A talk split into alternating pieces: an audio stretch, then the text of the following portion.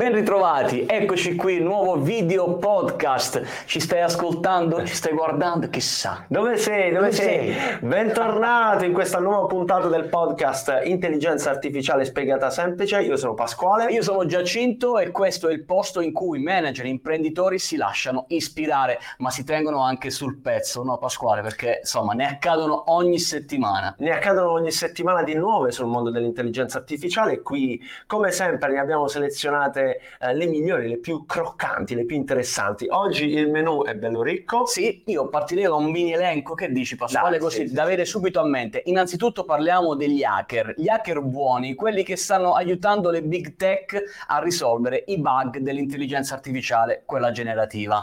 Esatto, poi invece abbiamo il parere di uno dei grandi eh, della scena del cinema, Guillermo del Toro, che invece fa un po' da voce contrastante rispetto a quelle che sono le proteste in atto ad Hollywood sull'utilizzo e sulla regolamentazione dell'intelligenza artificiale. Sentiremo il suo parere. Bravo, e invece ci sposteremo al G20 dove la presidente Ursula von der Leyen ha dato nell'agenda un tema anche rispetto all'intelligenza artificiale. Fermo lì perché dulcis in fundo. E allora Pasquale, partiamo? Partiamo, dai.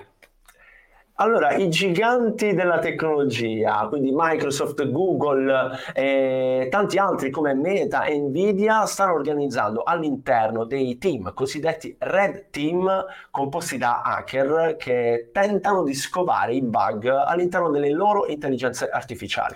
Ecco, facciamo il contesto perché stiamo parlando di quegli errori, quelle allucinazioni che a volte anche quando chattiamo con eh, Bard piuttosto che con ChatGPT ci rendiamo conto di qualche eh, errore, inesattezza.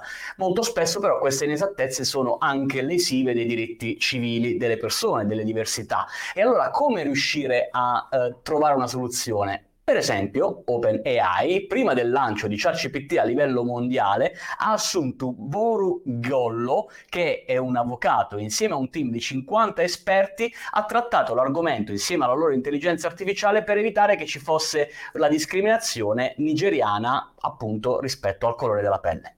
E non è l'unico, infatti anche come dicevamo altri grandi della tecnologia che oggi sono protagonisti del mondo dell'intelligenza artificiale hanno organizzato questi team di hacker, si chiamano Red Team e hanno proprio il compito di fare le domande scomode Esatto. per cercare di scovare ecco, delle risposte che invece vanno corrette, vanno sistemate. Per non farcele trovare, Per non farcele trovare, è chiaro.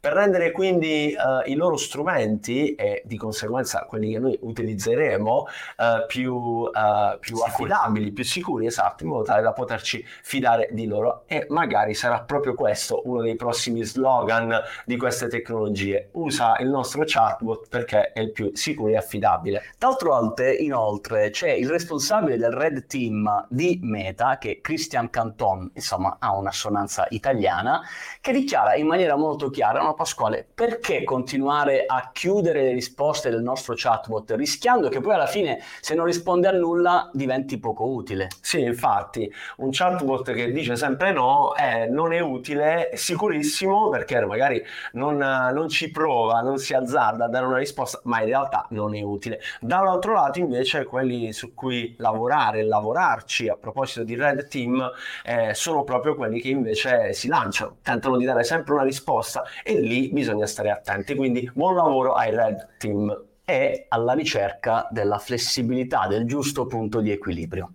Passiamo al secondo argomento perché su Cinefilos è apparsa la notizia di eh, Guillermo del Toro che ha raccontato come peggio dell'intelligenza artificiale probabilmente c'è la stupidità dell'uomo.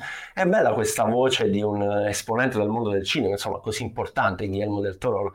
Eh, chi non ha visto uno dei, dei suoi capolavori eh, fa un po' da voce contrastante. Dall'altro lato, invece, di quello che è, quella che è la protesta in atto ad Hollywood, eh, che ha tra i vari punti eh, Anche vari l'intelligenza temi, anche artificiale. l'intelligenza artificiale. Sì, esatto, c'è eh, questa, questa non regolamentazione, il fatto che non siamo pronti, non siamo sicuri, oppure che l'intelligenza artificiale scriverà delle sceneggiature migliori di quelle capaci di fare eh, un essere umano. Invece Guillermo del Toro dice no, non vi preoccupate perché questo è uno strumento, ma state tranquilli. Lasciamoglieli fare i film all'intelligenza artificiale. Tu cosa ne pensi?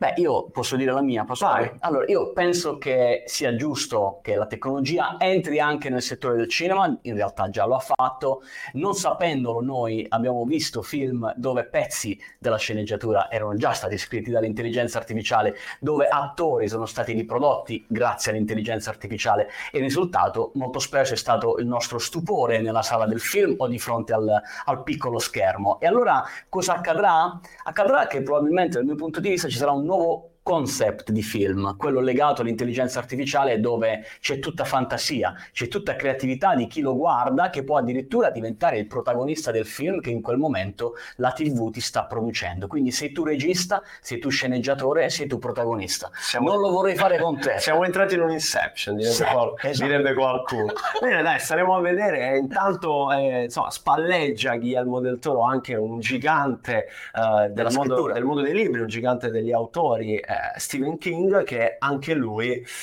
fa un po', come dire, da eco a quello che ha detto Guillermo del Toro, anche nel mondo della scrittura, dove tante sono anche lì eh, le polemiche di chi non vuole utilizzare l'intelligenza artificiale, a differenza invece di chi già ci sta lavorando e alla grande, non vi preoccupate perché i libri li scriveremo sempre, sempre noi e soprattutto chi vorrà leggere un libro fatto da un'intelligenza artificiale potrà farlo, chi vorrà leggerne uno scritto da un umano anche, poi sta lui giudicare quale magari è piaciuto di più.